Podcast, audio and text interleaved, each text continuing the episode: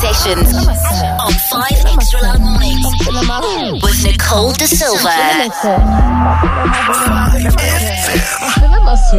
So, a few weeks ago, Jason joined us on the show for self care session and mentioned that there's actually a test that you can do. It's a DNA test to check how resilient you are. Now, Jason is an executive coach. This is something that he uses as a tool to help people that he coaches with their various challenges as executives. I thought it would be interesting to do as a non executive person, a run of the mill person who is in media. How resilient am I, and how do we get these things better? Jason, thanks so much for joining us again on 5FM Extra Loud Mornings. Hi, Nicole. Thank you. Good to be here again. So I'm a little nervous. I did say that I think my resilience uh, results were going to be terrible. I actually need to go back to the recording and see what I thought it would be. But there were seven genes or seven areas like yes. that that would be low, medium, high, right? Yes, exactly. And resilience is up to 80% genetic, and that's what this test is about. So should we go into your specific report? Yeah, let's do it. she says with trepidation. Seven molecular areas. You showed up as high as opposed to medium or low in an area called neuropeptide Y. And wait, wait, wait. Before we get into it, there's seven. how many did I do high? How many was I medium? How many was I low? Yes, because you're just after that answer. Am I resilient or not? Well, yeah, okay. yeah, yeah. The, the caveat is that it's not whether you're resilient or not. I mean, we know you're resilient because of who you are and what you do. That being said, you showed up as high in two areas and you showed up as moderate in one area and low in four areas. Okay. Oh. That... See, I knew it. I knew it. It's okay. Don't, it's fine. Don't judge or conclude based on that result. All mm. that result reflects is that the algorithm has scored you uh, somewhere on the scale in terms of how those respective genes within the seven molecular areas show up.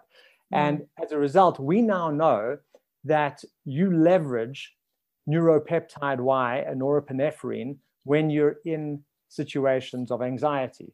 You're under stress. You need to deal with stuff. There's emotions that need to be regulated.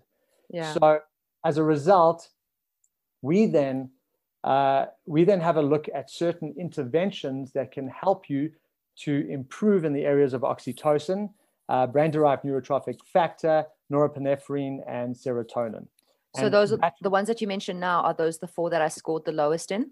Those are the four that you scored the lowest in, and those are the four the lo- where you score the lowest. That those are the ones that we work with in order to help you to improve your resilience by suggesting interventions across the categories of diet, supplement, exercise, and lifestyle.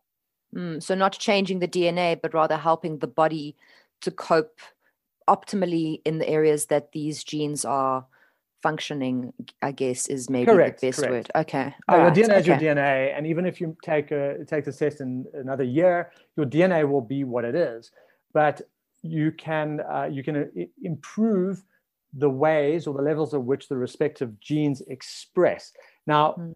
it's important to understand at this point that it's not like you're going to take these inf- interventions and adopt them and practice them for six months, and then you'll be resilient and you'll never have to do them again uh, it's like exercise, right? Any kind of exercise, you may reach your goal weight, but if you give it all up, your, your weight and shape will probably change. It's important that you keep up the interventions in order to keep up the resilience that you've created as a result.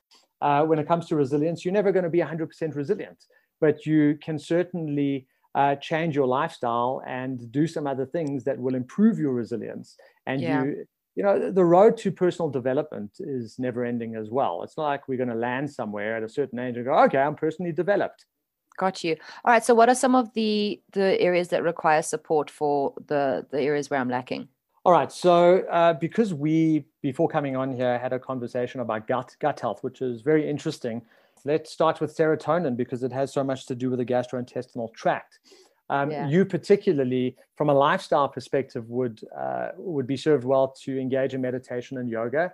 Uh, we spoke about this, what meditation means, and you said you don't really want to kind of cross your legs on the top of a mountain and uh, put Burn your finger in your thumb. Yeah. Yes, yeah. and so and you told me that what you have done in the past is uh, some breathing exercises, and you know breathing exercises can be meditation. If you were to, and this is your thing, lie down on your back for five minutes after having engaged in exercise and breathe deeply in a proper way using your diaphragm and expanding your belly, that will serve you.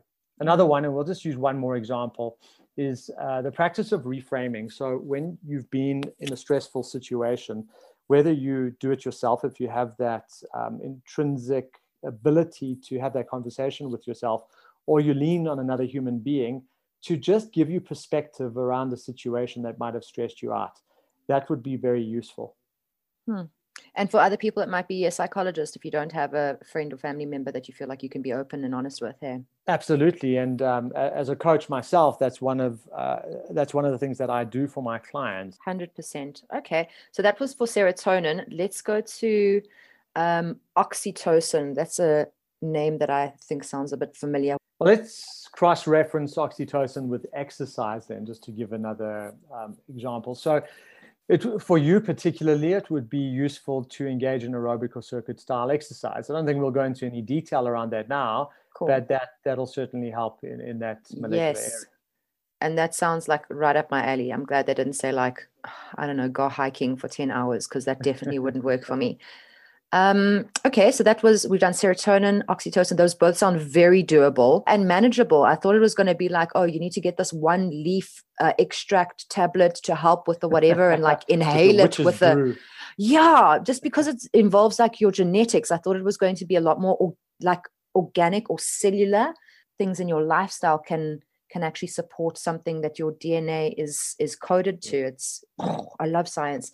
Listen, I'm not going to say that I'm unhappy about getting a lower score. But the what do you call these things? The areas that I can work on? Molecular areas.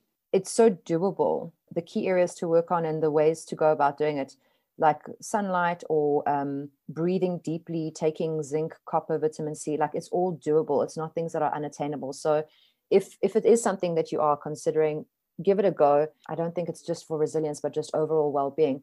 Jace, if somebody wants to get in touch with you, maybe about this test, or they want to find out about executive coaching, um, are you open to dropping a website or something like that? Absolutely. They can visit www.successcoaching.co.za and they would easily be able to find the link to resilience.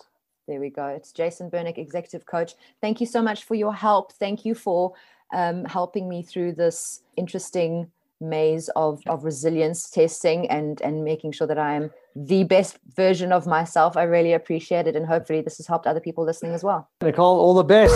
Self care sessions on Five Extra Loud Mornings with Nicole De Silva.